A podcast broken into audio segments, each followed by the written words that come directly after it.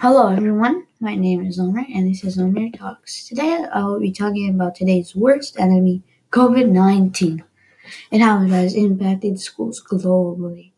I will be talking about what's different and what we can do to stay safe.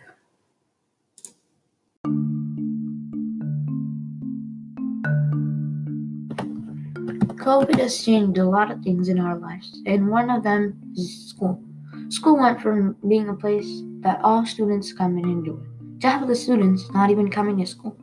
Black boxes, people being on mute, and an app that we all got to know better by the name of Zoom. One story I wanted to share is an 11 year old son that struggled academically, and I think that goes for all of us. And due to a glitch, which shows that online learning can be very hard and challenging. Another quote from a teacher is um, teaching in an empty classroom, and it's kind of sad. And I understand that because we are not coming to school all day, and teaching from a classroom where nobody's there is very lonely.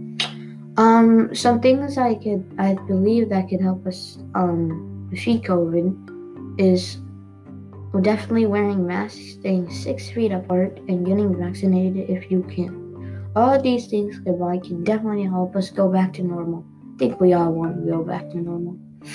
It's a big change going from elementary to middle school. And COVID didn't make that easier. Almost everything is on the computer, from quizzes to homework to whole school being on a computer. My experience with school isn't so bad. I mean, I don't get to go to school too often right now because of COVID, but when I do, it's fun seeing my friends and learning new things.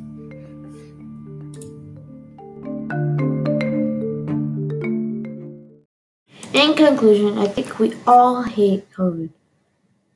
Thankfully, kids are starting to get vaccinated, and COVID in Massachusetts have gone way down. That's only a little bit of what COVID has done to our lives, but overall, I think we all hate COVID and how it has changed our lives negatively.